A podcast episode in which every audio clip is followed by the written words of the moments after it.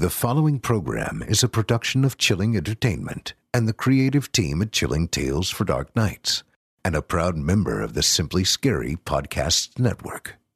Visit simplyscarypodcast.com to learn more about this and our other weekly storytelling programs, and become a patron today to show your support and get instant access to our extensive archive of downloadable ad-free tales of terror.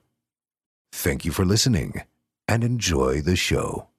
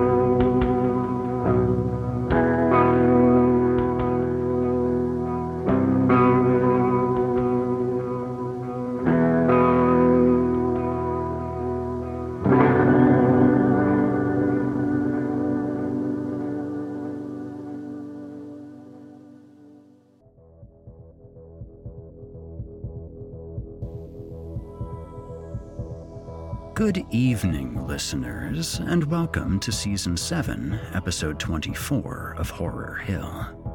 Well, we're all making our way through this long, slow winter, and this week brought us one of the few spots of sunshine in our grim journey Valentine's Day.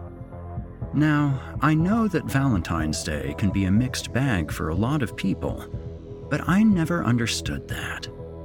After all, What's better than sitting down to a nice candlelit table with your partner and carving into the still beating heart of a freshly trapped Cupid? I guess that some people just don't like tradition. In any event, we have two stories for you tonight, and our first one, Chthonic Candles by Libra Wright, has an interesting take on celebrating good old Valentine's Day in a solo capacity. Following that, we'll be going on a voyage across the sea in Her Eyes Were Blue by Adita Dionov. In this story, our young heroine Eleanor is worried about her father, an archaeologist who has gone missing in Central America. With some help from the British Museum, Eleanor goes in search of her father, but what she finds is beyond anything she could have expected.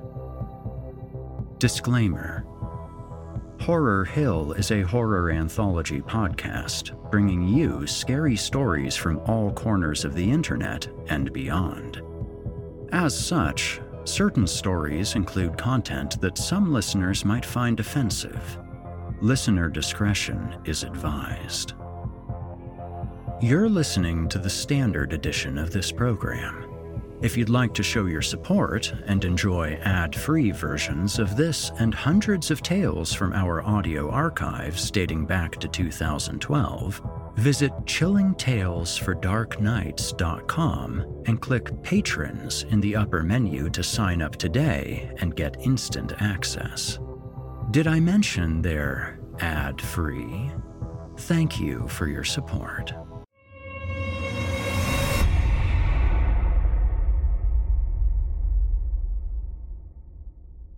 And now, from author Libra Wright, I give you Chthonic Candles.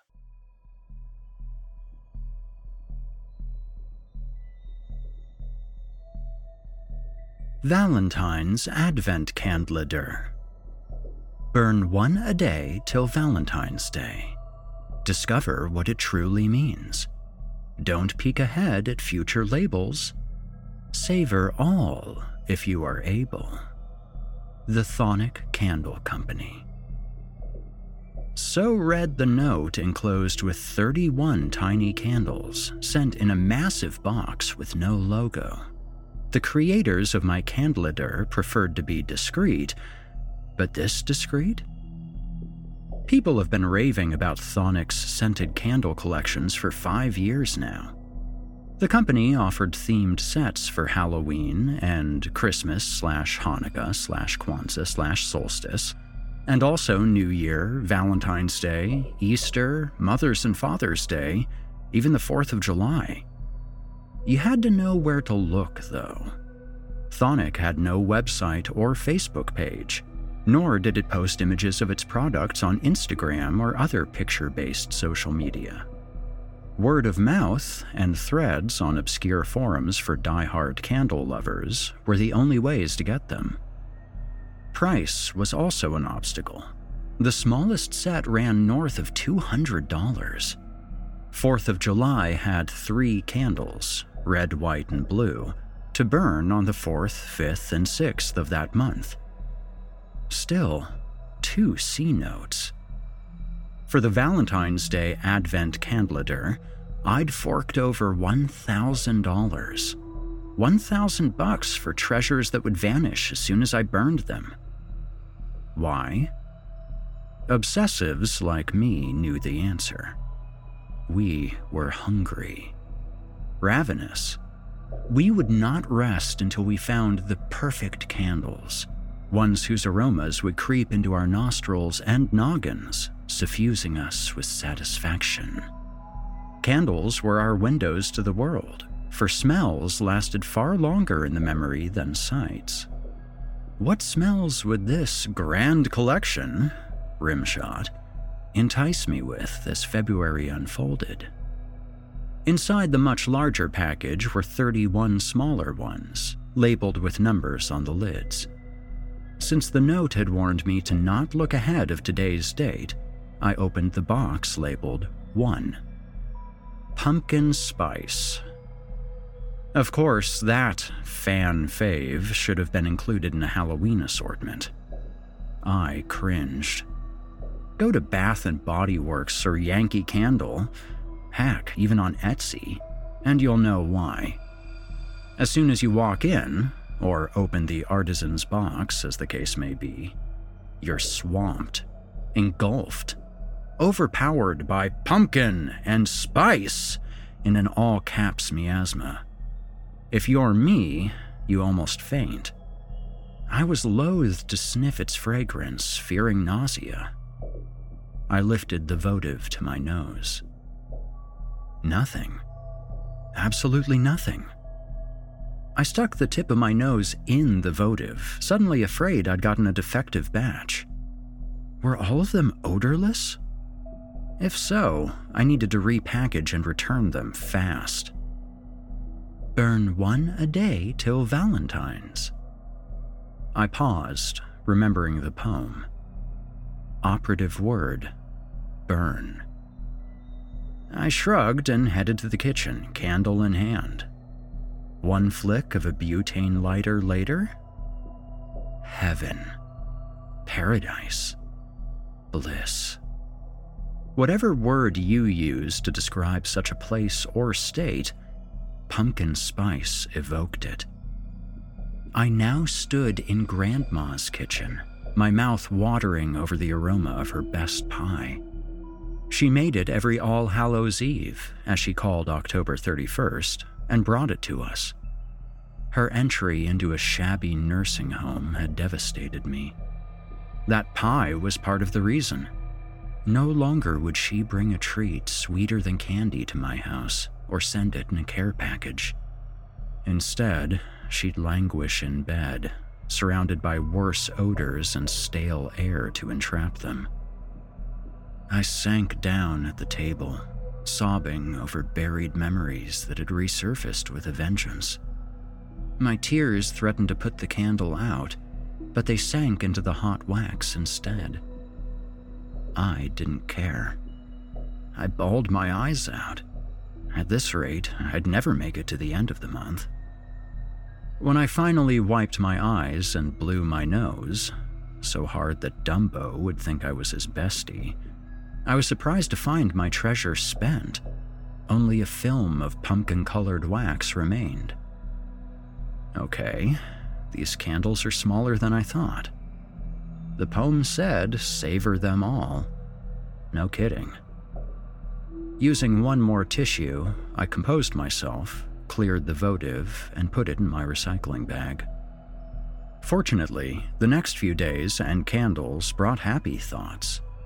Fuji Apple gave me a reminder to pick some up at the store before they ran out. Hot cider toddy, in the same vein, prompted me to make some. I enjoyed campfire and s'mores immensely, even though they were rather summer oriented, but my favorite was fall leaves. Cartoonist Bill Watterson, creator of Calvin and Hobbes, had a word for how they smelled snipid.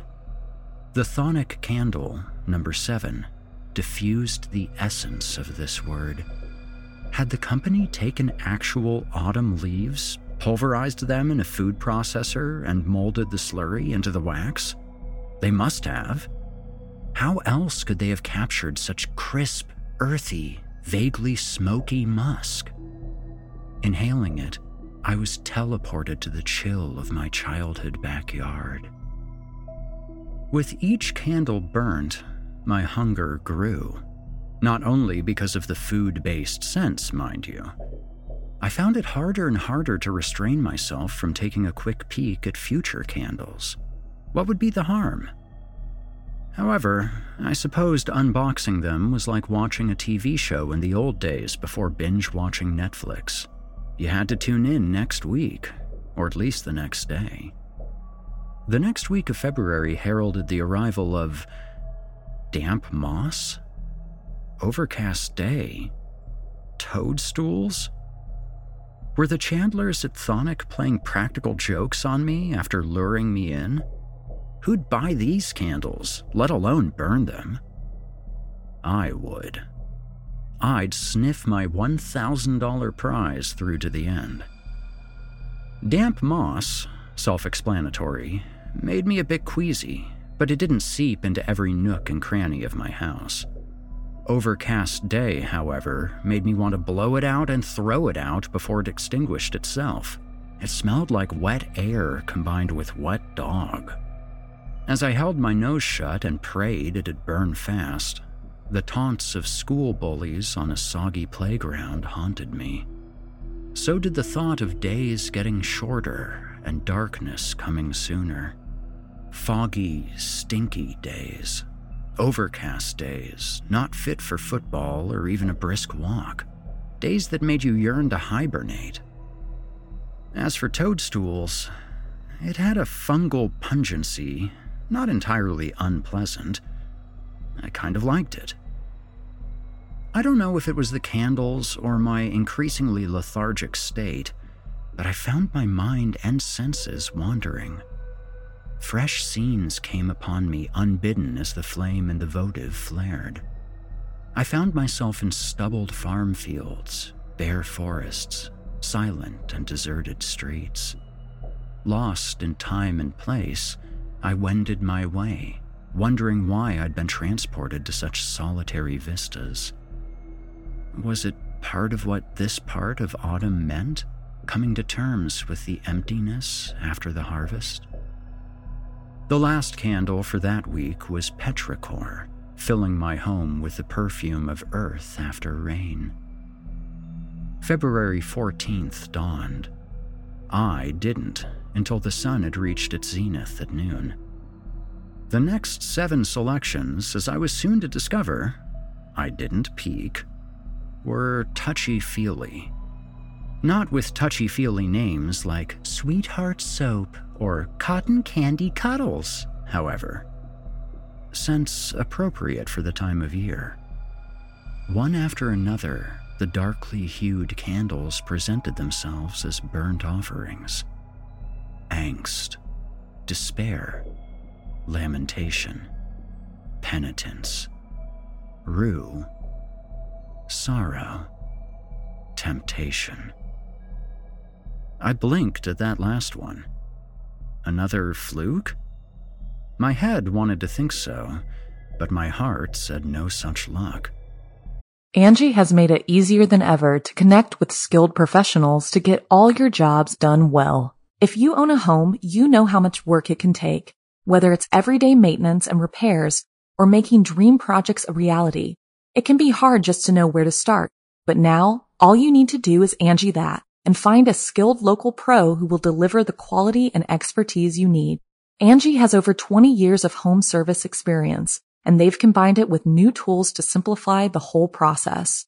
Bring them your project online or with the Angi app, answer a few questions and Angi can handle the rest from start to finish or help you compare quotes from multiple pros and connect instantly, which means you can take care of just about any home project in just a few taps. Because when it comes to getting the most out of your home, you can do this when you Angi that. Download the free Angi mobile app today or visit Angi.com. That's A-N-G-I dot com. You've worked hard for what you have. Your money, your assets, your 401k, and home. Isn't it all worth protecting? Nearly one in four consumers have been a victim of identity theft. LifeLock Ultimate Plus helps protect your finances with up to $3 million in reimbursement. LifeLock alerts you to identity threats you might miss. And if your identity is stolen, your dedicated US-based restoration specialist will work to fix it. Let LifeLock help protect what you've worked so hard for. Save 25% off your first year on LifeLock Ultimate Plus at LifeLock.com slash aware. Terms apply.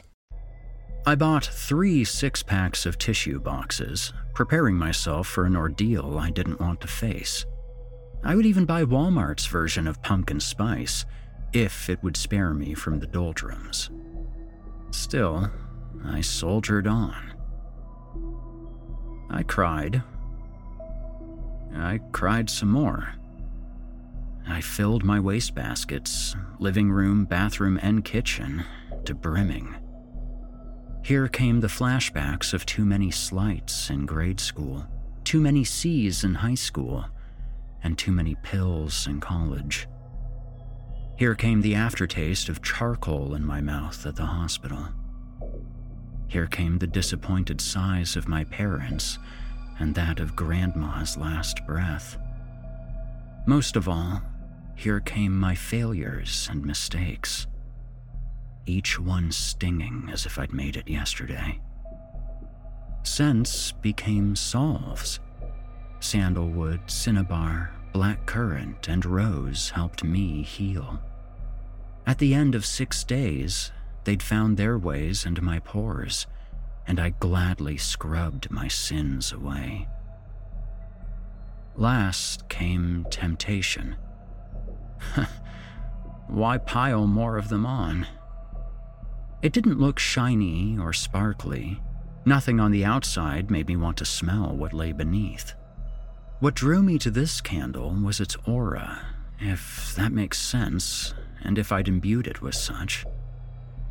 I lit it as one part experiment, one part getting my money's worth, and one part I didn't yet fathom. I detected hints of jasmine mixed with salt and cream. My body twitched, guessing their nature. A bridal bouquet after the wedding's over. No sleep for this eternal virgin tonight. Once exhaustion overcame me, a flash of mental sound, a clap of thunder without storms, thrashing in my sheets, sweat on my neck and other places, swirling red black streams. Should I continue? Whether I liked it or not, I should have no part of it anymore. Seven more candles, now the temptation had been yielded to. Seven that terrified me. Hair, tears, flesh, blood, guts, bones, marrow. Layer after layer of the candle wax and myself stripped away as the flame consumed them. Hair radiated no ghastly stench, but a whiff of my own oily locks if I hadn't showered. Tears? I'd expended enough of those as of late, and drowned myself in the wax's salty ocean essence. The next three made me so hungry for red meat that I chowed down on all I could buy, making four grocery runs in seven days. At 3 a.m., steak sandwiches had tremendous appeal. So did scraping my teeth over my own arms, as a matter of fact. I actually gagged myself with a cloth as the next two burned down, afraid to gnaw and afraid to know. The efflux of iron saturated me. By February 20th, I was ready to check myself into a nursing home, shabby or not. The next two were exactly what I expected, and not at all. Pine and velvet. Pine to house my lifeless form, and dusty velvet, or velveteen more likely, to cushion it. Halloween Cold as steel, a harbinger of winter. Those trick or treaters had better bundle up. I dared not burn the last candle or even open the box labeled 31 until evening. Better 11:11 p.m.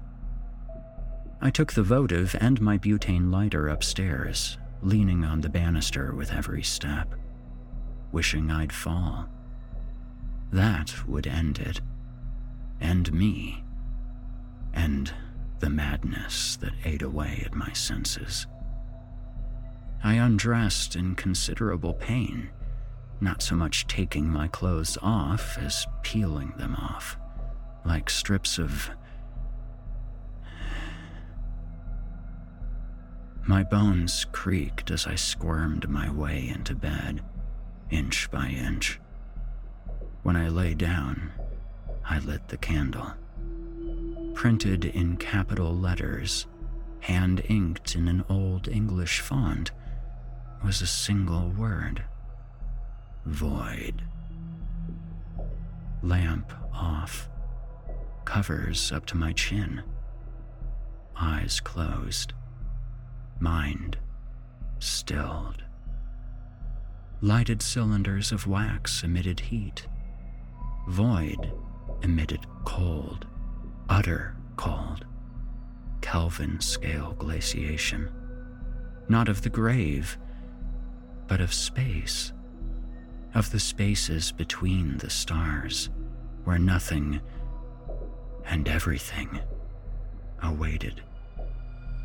No aroma reached my chill lined nostrils, for there was none to be had except Void is all sense and none.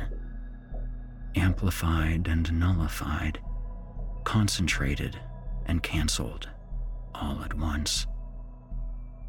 As it enshrouded me, I recalled the second line of the poem that had come with the collection Discover what it truly means. Valentine's Day is void beneath the candy consumption and creepy cards. It means there is nothing to prove and nothing to fear when the spice of life grows dim and finally fades. Death is chthonic, after all.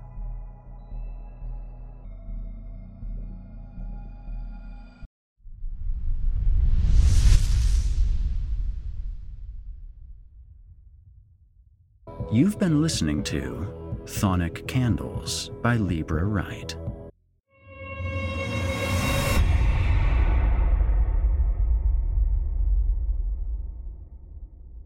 And now, to close out our evening, I present Her Eyes Were Blue. It was a cold autumn night in the streets of London. Twenty year old Eleanor stood on the porch and held a cup of tea close to her lips. Another day passed and no news of her father, she thought, and sighed.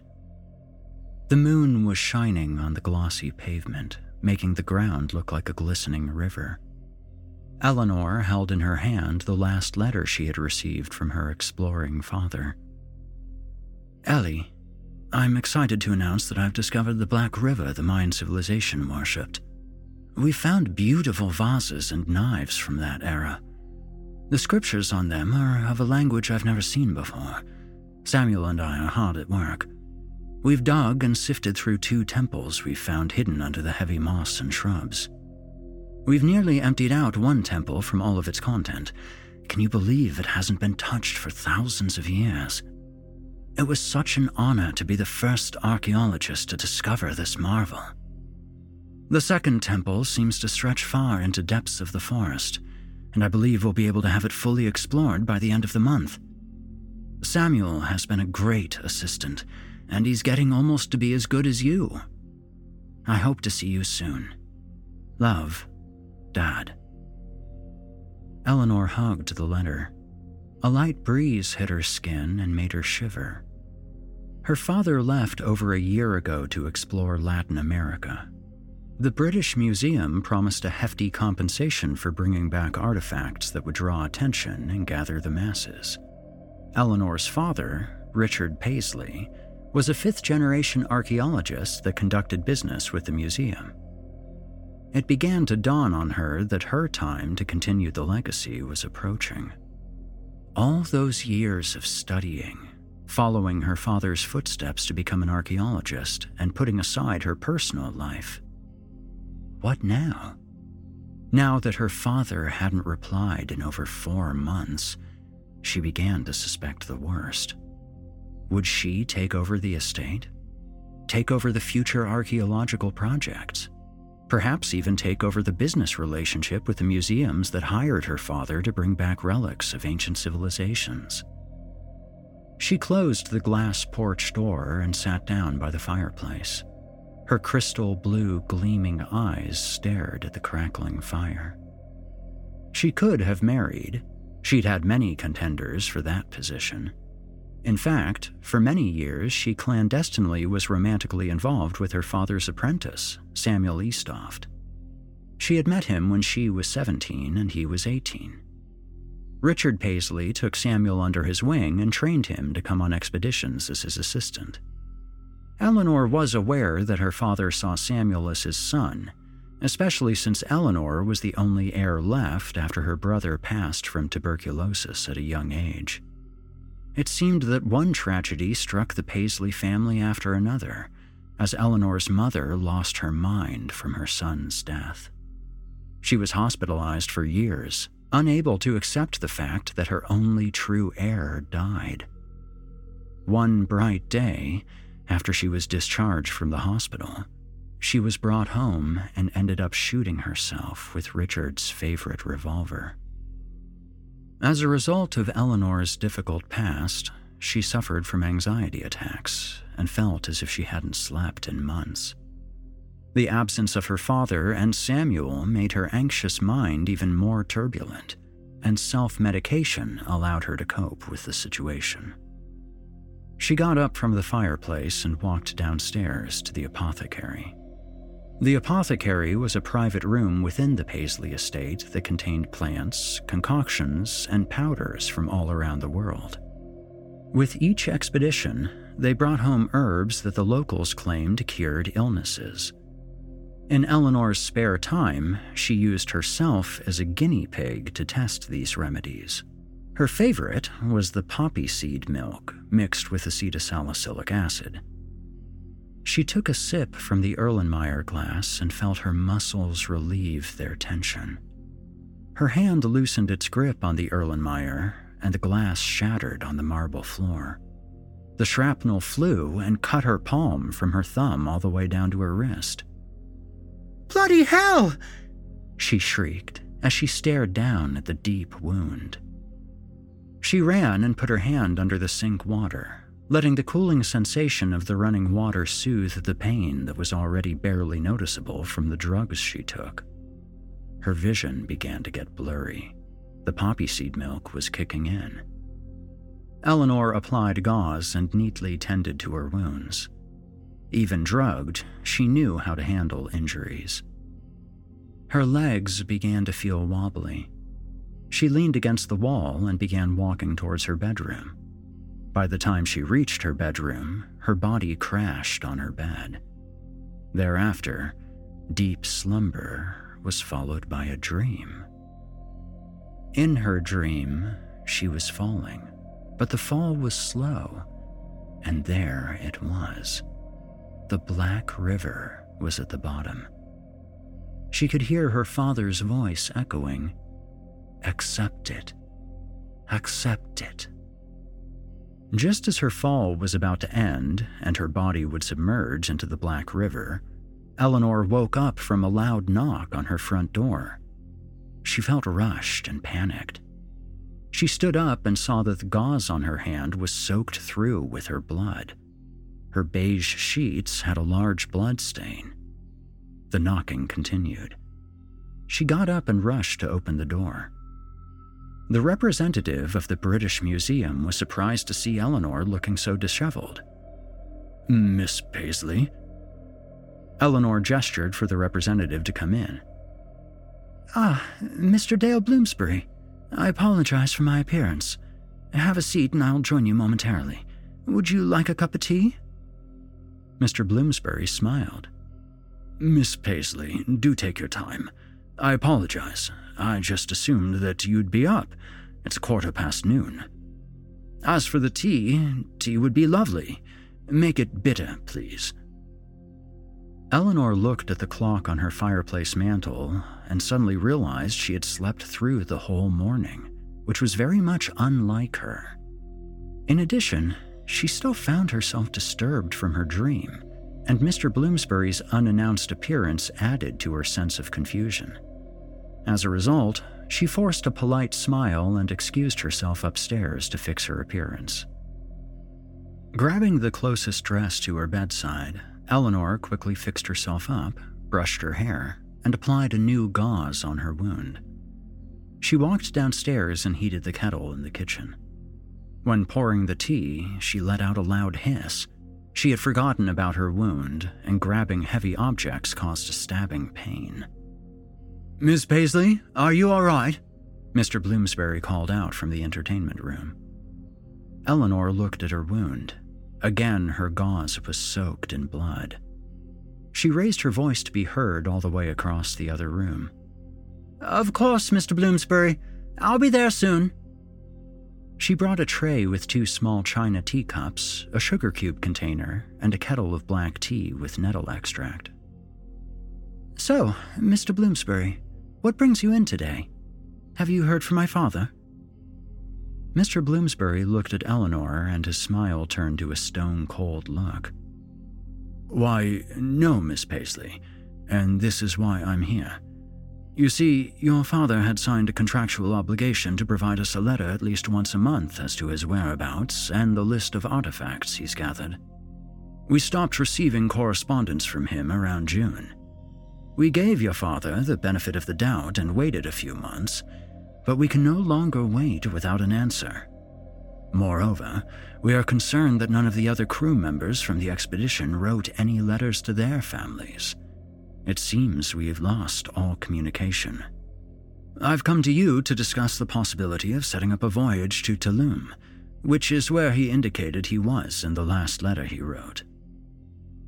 As Eleanor heard Mr. Bloomsbury's words, a feeling of anxiety overwhelmed her. But Eleanor understood that Mr. Bloomsbury's request was not a request at all, but rather a demand. She had no way of getting out of the legal obligations her father had made. She sensed that something bad must have happened, as there was no other plausible explanation. She nodded as a sign that she was listening. He cleared his throat and continued. Your father mentioned in his last letter that they had discovered a huge city that was buried under the thick moss and shrubs. He found some fascinating wall art and an underground tunnel system that stretched as far as the eye could see. There was also a lot of mentioning about a river that was as black as squid ink. Eleanor looked up into Mr. Bloomsbury's deep brown eyes and said, Yes, he called it the Black River. He said the scriptures he tried to decipher stated that it had divine powers. Mr. Bloomsbury's eyes twinkled and he laughed. Ah, these savages would believe anything. Maybe while you and I are there, we could take a visit, fix up that little cut of yours. Eleanor blushed and raised her palm to take a closer look at it. She shrugged and laughed. I guess we will. Mr. Bloomsbury took a large slurp from his tea, put his top hat back on, and proceeded to the front door and instructed Meet me tomorrow at the docks at nine in the morning. We shall set sail on a packet ship. They will drop us off at the port of Cancun, and from there we will grab a local fishing boat to the coast of Tulum. We have a return ticket for the end of December, so we have a month to sort out the whereabouts of your father. Before Eleanor could say a word, Mr. Bloomsbury was already out the door. Eleanor mumbled under her breath, See you at nine, I guess. Eleanor shut the door and sat down on the couch. She had a lot to digest from this conversation and less than 24 hours to pack all her belongings and set sail to Mexico. Eleanor recalled that her family had many years of friendly relations and mutual understandings with the Bloomsbury family, which had all deteriorated in the recent years. Dale Bloomsbury Sr. had retired, and the young Dale Bloomsbury was aggressive, demanding, and unfriendly. Dale Jr. began to take over the establishment and change the direction of the museum. He was obsessed with erecting his wing, which was dedicated to the Latin American arts. Dale Bloomsbury halted all expeditions to China and Egypt. Dale's obsession with retrieving rare artifacts had cost the Bloomsbury family large financial losses, not to mention the loss of people that never returned from expeditions. Richard Paisley and Samuel Eastoft were just a means to an end, and Eleanor felt her fate would be the same. To prepare for her trip, Eleanor began packing her suitcases after she retrieved her self medications from the apothecary and placed them in a small flask. The rest of the day was spent tidying up the estate documentation in case she did not come back from the voyage. Being the last Paisley, she decided, should her fate be sealed in Mexico, that the estate and all of the assets were to be donated to the local orphanages of London. Nightfall came soon after. She was alone again. Eleanor warmed herself a tub and submerged in the water. She observed her palm and assessed how far it had healed. She was concerned the wound would be exposed during the voyage, putting her at risk of disease. She added rose petals to the water and took a deep breath. The calming smell of roses rocked her body to sleep. She dreamt the same dream again. She was falling. The fall was long and felt like it wouldn't end. Her father's voice echoed again Accept me. Accept me. Her body kept falling, and just as she hit the Black River, she woke up again. Startled, she looked around the washroom. She got up slowly, dried herself up, and went to bed. Morning arrived soon enough, and Eleanor was waiting by the docks, all packed up and ready to go. Ah, Miss Paisley, don't you look lovely compared to yesterday? Mr. Bloomsbury sarcastically stated. Eleanor half smiled and looked at Mr. Bloomsbury. Good morning to you as well. I hope you slept well. The ship is running a tad late. I believe there were some guests that are boarding it from Newcastle, but it will be here shortly. Mr. Bloomsbury smiled.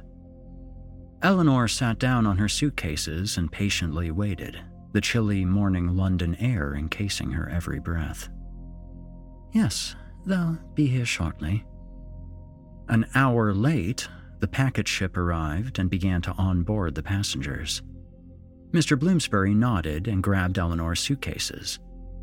My lady, after you. Eleanor looked up at the large packet ship. Mr. Bloomsbury most certainly had a taste for the finer things in life. Soon enough, they were escorted to their rooms.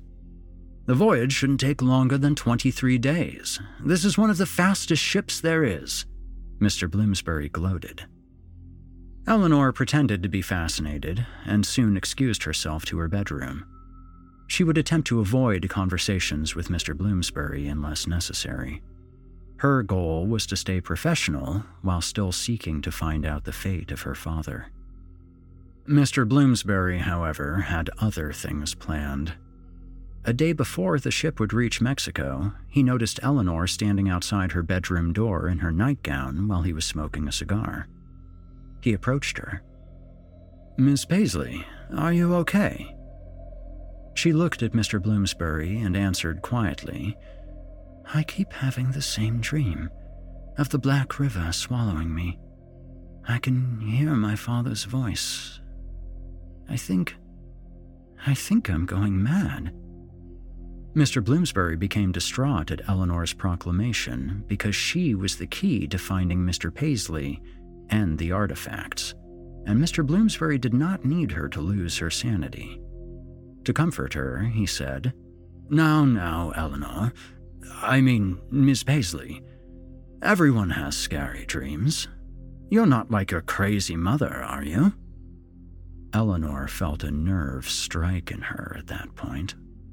It seemed to Eleanor that Mr. Bloomsbury did his research on her family, and he knew where she was vulnerable. She took a deep breath, realizing that she shouldn't have told him about the dream. Of course not. It was just a bad dream. Mr. Bloomsbury smiled. I think you should give those pretty blue eyes of yours a rest for tonight. Yes, I think you are right, Eleanor whispered as she walked back into her bedroom and shut the door. In the morning, the ship docked in Cancun, and soon enough they connected to the fishing boat that brought them to Tulum. Throughout their journey on the Caribbean Sea, Eleanor recorded the geological structures she saw. The sea was a shining turquoise color. As they were passing a cliff that dropped into the sea, Dale noticed what seemed to be the silhouette of the ship that he had hired for the expedition of Richard Paisley. Can you drop us off right by that boulder area by the cliff? I think I see something there. Mr. Bloomsbury looked at the fisherman. The fisherman stuttered, No, sir. This is a holy site. Do not enter. Closest drop off is 15 minutes from there by boat. The fisherman's resistance to do as Mr. Bloomsbury demanded frustrated him a great deal. Listening to the fisherman's comment, Eleanor grabbed her binoculars, her heart skipping a beat. The small ship looked relatively intact. She agreed with Mr. Bloomsbury. Mr. Bloomsbury, we are going to have to head there. Mr. Bloomsbury looked at Eleanor. Yes, we'll do that once we set up base camp. The fisherman dropped Eleanor and Dale on the coast and headed back to his village. They were now alone. Dale dropped the suitcases and started building the tent without assistance. He said, The closest town is 10 miles from here. Once we find out the fate of the expedition, we could grab the artifacts and order a fishing boat from there to head back to Cancun. Eleanor nodded and set up her workstation. She grabbed a map, compass, and buckled a revolver to her belt. She began charting out the route they took to reach the campsite with gentle strokes of her pencil. Mr. Bloomsbury approached her table and pointed on the map. That's the last coordinate your father mentioned in his letter. How far off away here are we? Eleanor grabbed a ruler and started calculating. She looked up, shocked. Mr. Bloomsbury, that's not possible. Based on this, the expedition is maybe an hour away from here at maximum. Mr. Bloomsbury looked at Eleanor, puzzled. Huh, interesting. Let's begin by exploring the ship we saw. It's probably a 40 minute walk up the coast. Then we'll decide on our next moves. Eleanor nodded and packed a small sachet. They began walking along the coast. The ocean was glistening from the sunlight, a far cry from the dirty rivers of London. It was paradise. Throughout the walk, Mr. Bloomsbury kept to himself, and through the silence, Eleanor could hear her boots crunching against the sand. I see it! There it is! Mr. Bloomsbury exclaimed. As they approached, they noticed the ship was in superb condition, apart from some small cracks that seemed to be the product of a storm that must have pushed the ship too close to the boulders. They hopped into the ship to search for clues. Judging by the amount of dust alone, I can tell nobody was on this ship for a while, Eleanor said. It's just so odd. Look at all the tools, letters, and supplies they left here. Mr. Bloomsbury approached the table and picked up a few letters. These letters are dated from August, and the last correspondence was received in June. You are right. This is just odd.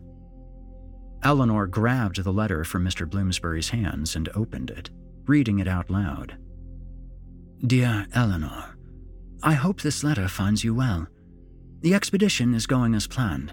Your father decided to split up the team so we could cover more ground and expedite the trip by collecting more artifacts in a two team effort.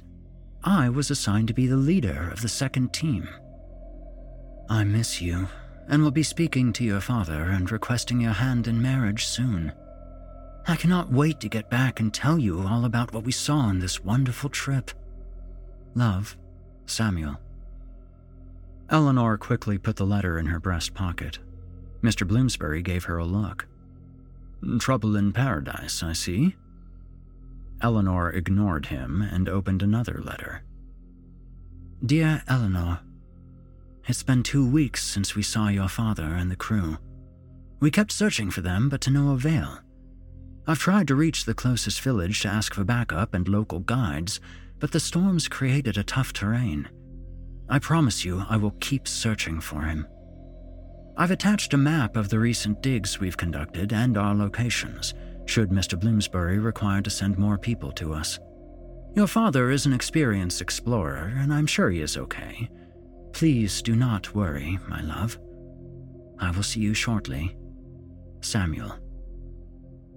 Another letter. Dear Eleanor, I've found your father. He's gone mad.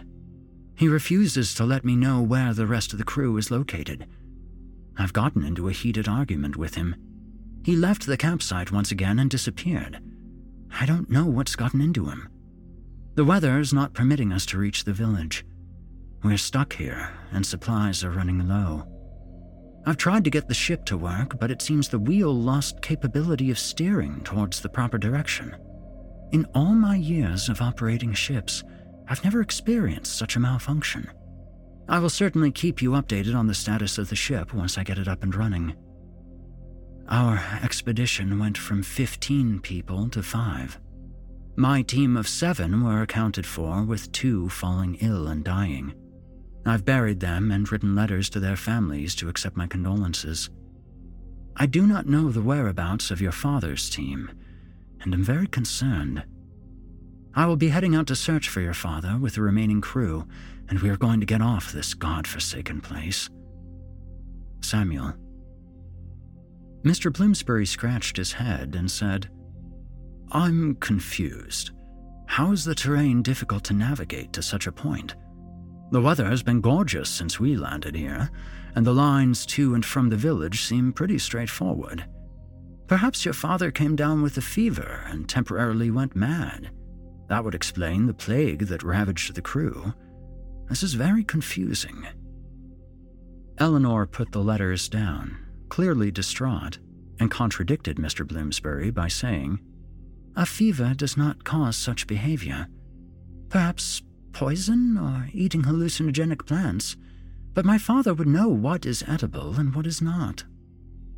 Eleanor and Mr. Bloomsbury looked at each other and got off the ship. We need to follow the maps Samuel attached and see if we can find anything that would steer us into finding the crew. It just can't be that 13 people vanished, Eleanor said thoughtfully. Let's use the Black River as our guide to and from the ship. Mr. Bloomsbury looked up at the sky. Seems the clouds are getting a bit too gray for my liking. Eleanor hesitated. Maybe we should just go back to. Eleanor stopped mid sentence. She heard a noise, what sounded like a scream, coming from inside the forest. Mr. Bloomsbury looked at Eleanor. What was that? Eleanor pulled out her revolver and entered into the coastal forest.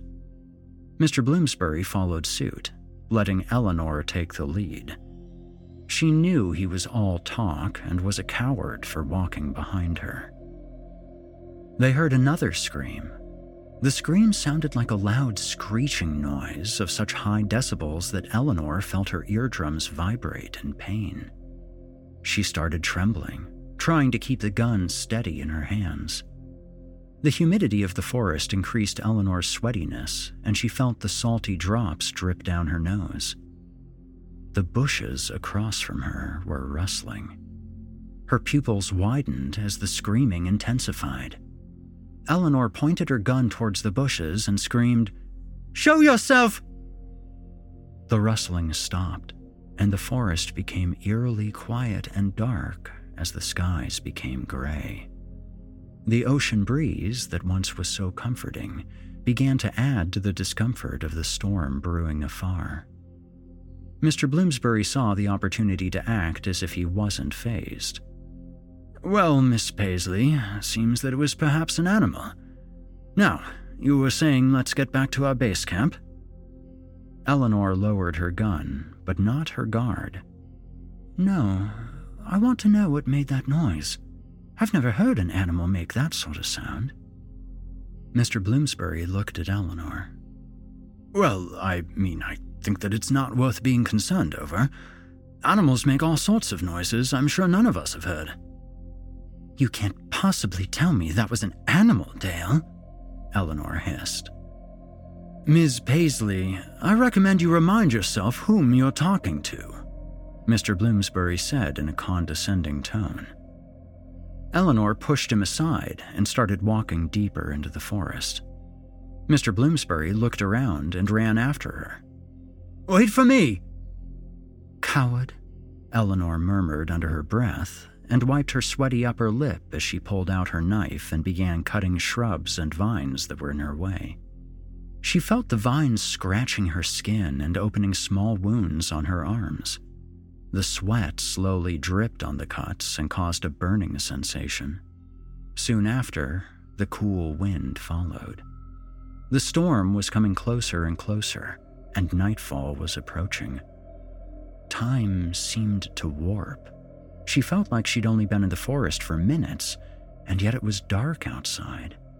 She didn't recall such a radical transition in weather or feeling of loss of time on any of her other expeditions. Something didn't feel right. Eleanor kept forcing her way through the heavy greenery with Mr. Bloomsbury behind her, clearly afraid to stay even an inch away from his only sense of security in this savage forest. Miss Paisley, Look, whined Mr. Bloomsbury. Eleanor looked ahead of her and stopped dead in her tracks. It was the river. It was big, dark, and ghoulishly black. She'd never seen anything like it before. Eleanor slowly approached the river and touched the water. Eleanor tried to reclaim her composure without self medication. This is the river Father spoke about in his letters. Perhaps the river looks black because of the silt on the bottom of the riverbed that gives it that illusion. Black lava rocks could do that.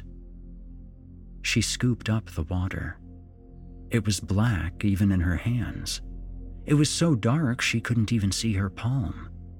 Eleanor opened her hand, and the black water leaked down as droplets fell back into the river. Mr. Bloomsbury sat down on a rock. I think we need to turn around. Eleanor looked at Mr. Bloomsbury. We won't make it back to base camp before the storm starts. We need to find shelter. We can sleep on the abandoned ship and use the supplies they left behind. Eleanor looked across the river. She saw the bushes rustling. Mr. Bloomsbury got up from his rock keeping his eyes on the bushes. Miss Paisley, I believe it's best we leave. Eleanor squinted and noticed a silhouette from behind the bushes. Then, for a mere second, she saw eyes. Eyes she would never forget.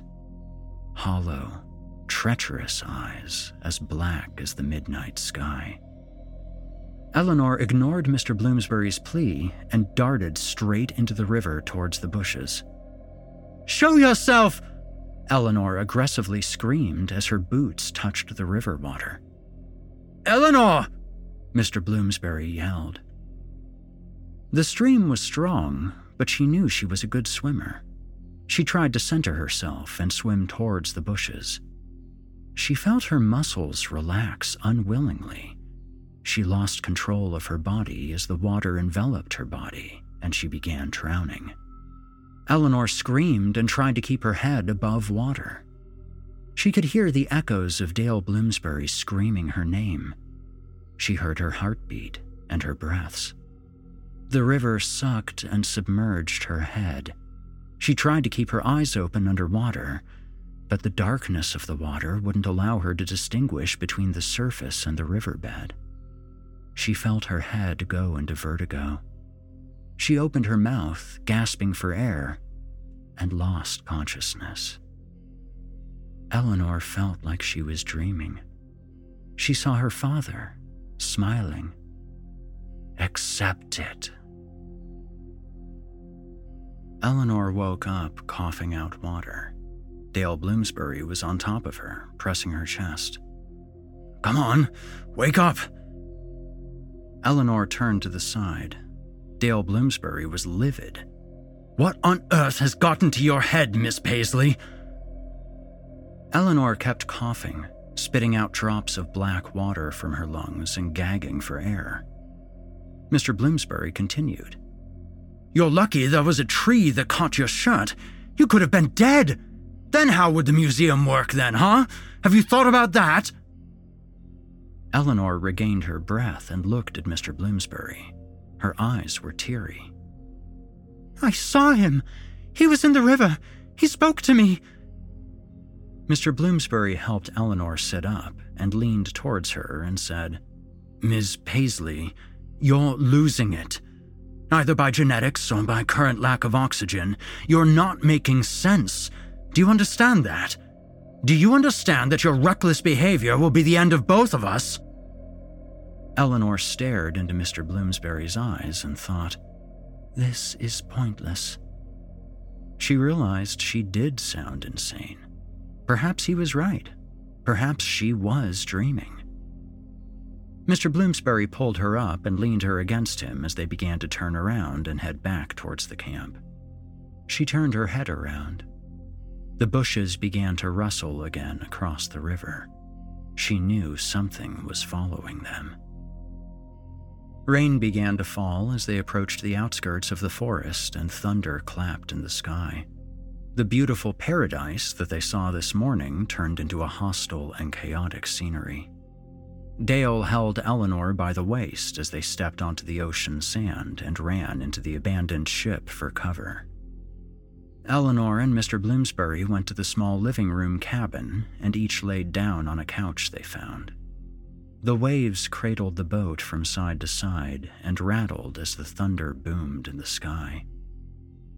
I know I sound insane, Mr. Bloomsbury, but I promise you I am not. This whole situation we are in is not normal, explained Eleanor.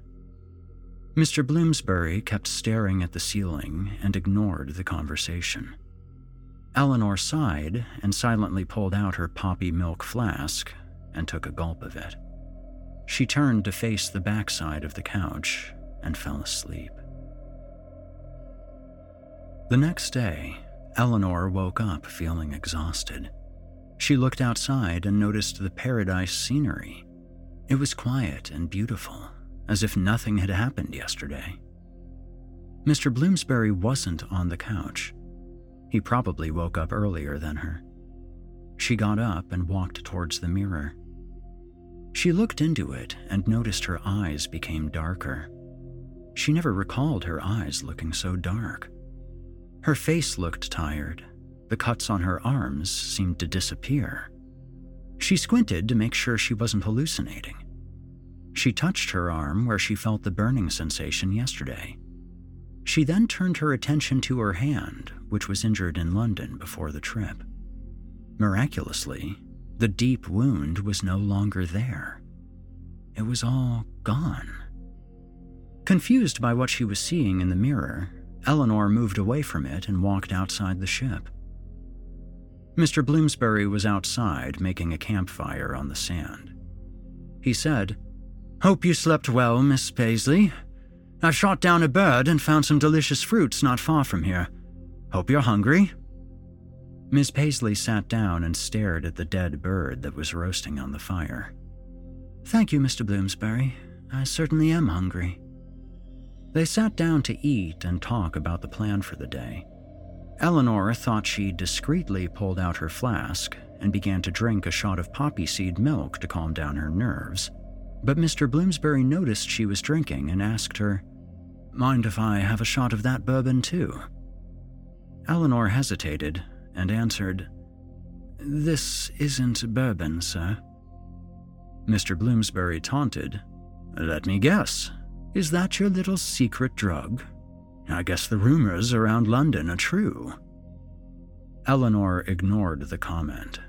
She was concerned that the creature she saw yesterday would be back. Perhaps that creature is what caused the crew to disappear. As they finished eating, Eleanor looked towards the forest. No, it can't be. The bushes were rustling again. Eleanor pulled out her gun. Mr. Bloomsbury got behind the fire and pulled out his gun, too. Eleanor's eyes widened as her father appeared from the bushes, laughing and smiling. Ellie! Eleanor ran towards her father. Dad! They embraced each other. Mr. Bloomsbury ran behind Eleanor. Ah, Mr. Richard Paisley. So nice to see you. Dad, we were looking for you. We thought you were dead. Where's Samuel? Where's everyone? What's going on? Eleanor felt her mouth shooting questions. Mr. Paisley smiled. Oh, everything's fine. They're not that far into the forest at a site we've been sifting through. You know how it is. They'll be here shortly. Eleanor looked at her father. He seemed to have gotten much darker since she last saw him. His eye color seemed to have changed as well. His eyes were dark blue, almost black. Eleanor shrugged it off and invited her father to sit by the fire. Father, tell us, what have you found so far? Why did you stop sending letters to us? Mr. Bloomsbury sat across from Mr. Paisley. Yes, Mr. Paisley, do answer our questions. We've been very concerned. Mr. Paisley replied, Ah, well, every time we wanted to send letters out, the weather would not permit us to walk towards the nearest village courier. And the ship, well, our ship captain decided to abandon us a couple months ago. He just disappeared. Mr. Paisley coughed and continued. We were digging through some clay pots. The ship captain was a local. We pulled out this gold encrusted pot. He babbled something and ran away. Haven't seen him since. And Samuel, well, I don't believe Samuel is capable of navigating such a ship, so I decided to continue the archaeological digging until I felt it was exhausted, and then we'd make an attempt to reach the nearest village so they'd send out another ship captain towards the site so we can load all our artifacts and head back to London. I thought it was a brilliant plan. Mr. Paisley, it's come to our attention that according to Samuel, you decided to split the crew into two teams. Two team members of the 15 were dead, and your crew wasn't accounted for in weeks. Mr. Bloomsbury continued. Also, this ship is very simple to navigate. My 10 year old cousin could steer it in his sleep. I apologize, but your explanations do not make much sense to me personally. Mr. Paisley robotically demanded, Well, I think you'll have to accept my explanation because it is sincere. And Samuel is an idiot. We never split the crew into two. Nobody died. Everyone is fine and will be here shortly. Or we could just come and visit them. It's not that far from here. Yes, let's go visit them. They would love to see you. Eleanor looked at Mr. Bloomsbury, puzzled. Her father's erratic behavior and Samuel's letters seemed to create more mystery to the whole situation. Mr. Bloomsbury cautiously answered, Mr. Paisley, I think it would be great if we would just sit here and wait for them. You yourself said they'll be here shortly. Mr. Paisley smiled. Yes, yes, they'll be here shortly. Miss Paisley, do you care to help me pull my satchel out of the ship for a second? Mr. Bloomsbury gave Eleanor a secretive look. Eleanor politely answered, Yes, I'll help you. Excuse me, Father. Mr. Paisley kept sitting by the fire and smiling, letting out a cough here and there. He grabbed a mango and bit into it. They climbed into the ship. Mr. Bloomsbury whispered, Your father. I've never recalled him acting this way. Eleanor opened her mouth and was about to say something. Then she heard it. That scream. The same scream she heard yesterday. Mr. Bloomsbury and Eleanor's looks froze, and they ran out of the cabin and kneeled to conceal themselves. Eleanor couldn't believe her eyes. It was her father making those noises. Her father kept coughing and spitting black droplets and screaming. Eleanor rose quickly to run towards her father, but Dale caught her shirt and pulled her down and whispered, No, stay. At that time, Eleanor wanted to embrace her father, but something wasn't right with him, so she panicked. Her father coughed and began to screech, Cree, Bushy, Zarba. Against all instincts, Eleanor tore away from Dale's grip and ran to her father. Dad! Dad! Her father stopped screeching and smiled again. Yes, dear. Dad, uh, are you feeling good? Eleanor looked at him. Of course I am. Mr. Paisley returned to his calm and happy demeanor. What makes you say I'm not? Dale got up from his hiding spot and approached Eleanor clearly dissatisfied with Eleanor's decision to approach her father. You just made all these noises, and that language. What was that? Eleanor frantically asked. Mr. Paisley looked at his daughter and calmly replied, I don't know what you're talking about. Eleanor looked at Dale. Perhaps she was going insane. I thought I heard you say something, I thought I heard you scream. Mr. Paisley acted calmly. I didn't say anything, dear. You're just going to have to accept it. Nightfall hit again. Miss Paisley lost her sense of time again. She felt confused. It's uh, late. I think we should get some sleep. And uh, maybe pick this up tomorrow. When will the crew be here? Mr. Paisley shrugged. They'll be here shortly. Mr. Bloomsbury became irritated. You've been saying they'll be here shortly for the last couple of hours. Where are they? Mr. Paisley's facial expression changed. He blinked, and his eyes seemed to have a corneal black cover that was visible for a split second. Seeing her father's change of demeanor caused Eleanor to turn stiff. She recognized those eyes from yesterday. Mr. Paisley calmly answered, Why don't you come with me and I'll show you the crew? Eleanor grabbed Mr. Bloomsbury's hand and held it tightly. No, Father, it's fine. We'll wait for them. Mr. Paisley coughed more black drops out of his mouth. Come, I'll show you. Mr. Paisley started walking towards the forest. Mr. Bloomsbury took a deep breath and followed Mr. Paisley. Eleanor clenched her revolver and followed him. Mr. Bloomsbury, I don't know what's wrong with my father, but this isn't like him. We need to call for backup here. Mr. Bloomsbury pushed Eleanor and hissed at her. Get out of my way. Either you're coming or you can stay here and shut up. I've had enough of this horse crap. Your whole family is fired from our contract once I get to the bottom of this chaos you two have caused. Mr. Paisley kept walking as if he didn't hear the conversation. Eleanor kept her distance and walked behind Mr. Bloomsbury. Her father seemed to have learned this forest so well. He walked around it as if he was casually strolling the streets of London. She felt a nervous feeling that the situation was very wrong. They walked for what felt like hours. Time played tricks on you in this forest.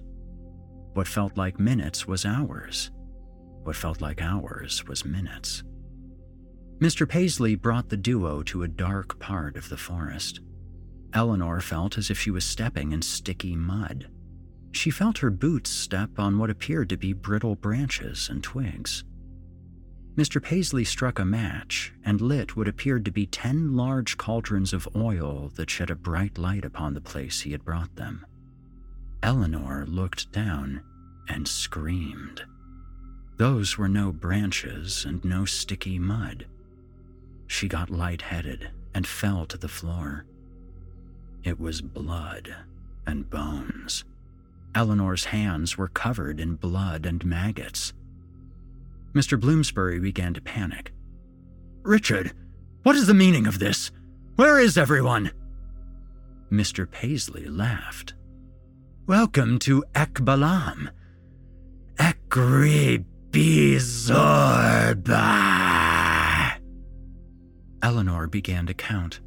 There were 12 bodies rotting on the floor. Dale, this is the crew. Mr. Bloomsbury looked at the bloodied floor of exposed and rotting corpses. Some were fully decomposed, while others looked fresh. Eleanor got up and started to back away. She felt her body bump into something behind her. She turned around and was met by Samuel staring into her eyes. Hello, Eleanor, Samuel said in a monotone voice. Eleanor was shocked. She started crying. Even Samuel seemed sick with insanity. Her father and her love became her biggest fear. His eyes were black, and his skin was a translucent green color. Samuel, what's going on? Eleanor asked. Samuel grabbed Eleanor by the arm and she began to struggle to free herself. Samuel, stop it! Let me go! Mr. Bloomsbury pulled out his gun and shot Samuel. Get away from her! Samuel fell to the ground. Eleanor screamed and got on top of his body. Samuel! Samuel! Samuel's eyes were wide open and a black corneal shudder covered the whites of his eyes. She'd never seen anything like this before. Samuel! Samuel's mouth began to foam black liquid, and he stopped breathing. Eleanor got up and turned around to find her father holding Mr. Bloomsbury's unconscious body. Dad, let him go, Eleanor said quietly. Make this madness stop! Richard Paisley dropped Mr. Bloomsbury's body on the ground. Oh, don't worry, sweetie. He'll wake up soon enough. Now, for your own good, I recommend you follow me. Eleanor sneakily loaded her revolver behind her back and started following her father. Her body was trembling in fear as to what her fate would be. That was not her father. He'd never murder his own people. The Mayans believed in a higher power. Thousands of years ago, beings from another planet came here and gifted them with the Black River. I discovered it, and I was able to read the scriptures. Richard smiled. The divine Black River gave them power, health, and knowledge that was beyond anything that ever existed. To receive its powers, you must accept it. Accept the power of the Black River. Accept it. And I did. I accepted it. Now it is your turn to do the same. Eleanor's dreams all made sense now. She clenched the revolver tightly. Dad, please, let's go home. They reached the Black River. There it was, dark, evil, and eerie. Richard looked at his daughter. It wants to meet you. Eleanor grabbed her gun and pointed it towards her father. Before she could do anything, he pushed Eleanor into the river and she fell.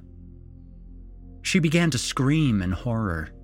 The Black River started to suck her in as she began to fight to keep her head above the water. Soon, she felt the same sensation of her muscles relaxing against her own will. She heard her father's voice Accept it! Her hand unwillingly let go of the gun, and she felt it drift away. Her head went underwater, and she closed her eyes. It was over. There was no point in fighting it. She saw her mother's and brother's faces. She must have been dying as flashbacks of her whole life went past her. She tried to touch their faces, but they disappeared. She felt her soul at ease, and she smiled. There was no more pain, no more anxiety. There was nothing. Her memories were erased, and the force of the river became caressing and gentle. Eleanor's body floated to the top. I accept it, she whispered, and closed her eyes. Three months later, a team of explorers sent on behalf of the Bloomsbury estate landed on the coast of where the abandoned ship was found to search for the Dale Bloomsbury, Eleanor Paisley, and missing Paisley expedition crew. When they arrived, they found Eleanor sitting by the ship and smiling. Miss Paisley! Oh, thank goodness you're alive! The explorer exclaimed. Where is Mr. Bloomsbury? Eleanor smiled with her big, black eyes. Oh, he'll be here shortly.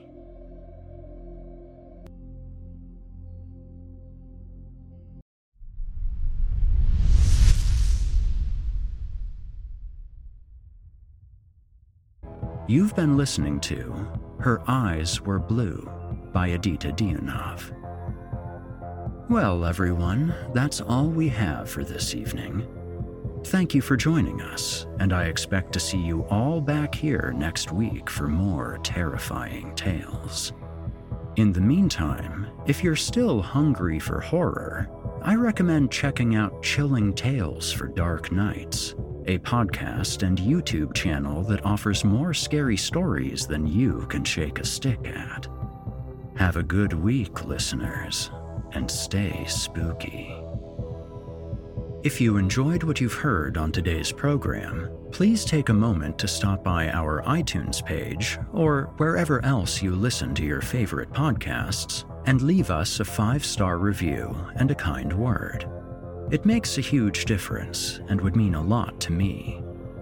If you'd like to hear a premium, ad free edition of tonight's and all of our other episodes, Visit chillingtalesfordarknights.com and click the Patrons link in the menu at the top of the screen, where you can become a patron for as little as $5 per month and get access to our entire audio archive dating back to 2012, including past episodes of this program, all of our other shows, and hundreds of standalone releases, all of them ad free and available to download or stream.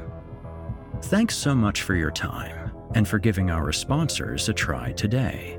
When you support our sponsors, you help support this show, and that means a lot to me. If you happen to use Facebook, Twitter, Instagram, or YouTube, you can follow and subscribe to Chilling Tales for Dark Nights there, where you'll get all of our latest updates and new releases, and have the chance to interact with us each and every week. As for me personally, you can find me on Facebook, Twitter, and YouTube, username Viking Guitar, and also on Instagram as Viking Guitar Productions. In particular, if you're looking for someone to provide voice work for your own project, or are in need of audio production of any sort, it would be wonderful to chat. Until next week, listener, when we meet up once again atop the horror hill for yet another dance with darkness, I bid you good night. Sleep tight, listener, and if you hear scratching at your door, don't open it.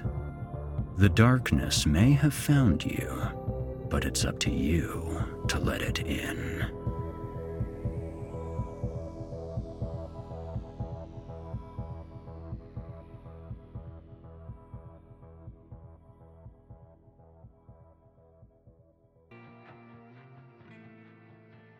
You've been listening to the Horror Hill Podcast, a production of Chilling Entertainment and the creative team at Chilling Tales for Dark Nights, and a proud member of the Simply Scary Podcast Network. Visit simplyscarypodcast.com today to learn more about our network and our other amazing storytelling programs. Tonight's episode was hosted by, and its featured tale performed by, yours truly, Eric Peabody. Selected stories have been adapted with the kind permission of their respective authors. Original music provided by Nikki McSorley and Eric Peabody. Finalization by Craig Groshek and S.K. Brown. Got a terrifying tale of your own that you'd like performed? I take submissions. Email it to us today at submissions at simplyscarypodcast.com to have your work considered for future production. If you enjoyed what you heard on tonight's program and are joining us on your favorite podcast app, please subscribe to us to make sure you never miss an episode and leave us a five star review and a kind word. Your feedback means a lot to me. You can also follow Chilling Tales for Dark Nights and yours truly on social media to connect anytime and get the latest updates on this and our other programs. If you're listening on the Chilling Tales for Dark Nights YouTube channel, do us a favor and hit the subscribe button and the bell notification icon as well to get more spooky tales from me and the crew and another episode of this program each and every week. And don't forget to hit the thumbs up button to let us know how we're doing and leave us a kind comment. Lastly, don't forget to visit us at chillingtalesfordarknights.com and consider supporting the team by becoming a patron. In addition to helping us out, you'll get exclusive access to our audio archives and ad free downloads of all of your favorite stories, including those you've heard on this program. As for me, you can hear more of my work on the Chilling Tales for Dark Nights podcast. However, I will be back next week with more terrifying tales to keep you up all night. If darkness is what you're after, listener, your search is over. Yet, let it be known, you haven't found the darkness. The darkness has found you.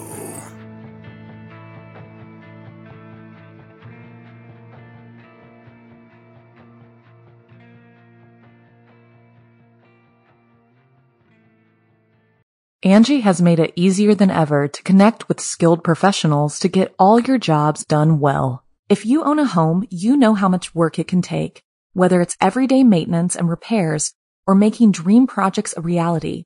It can be hard just to know where to start, but now all you need to do is Angi that and find a skilled local pro who will deliver the quality and expertise you need. Angi has over 20 years of home service experience and they've combined it with new tools to simplify the whole process.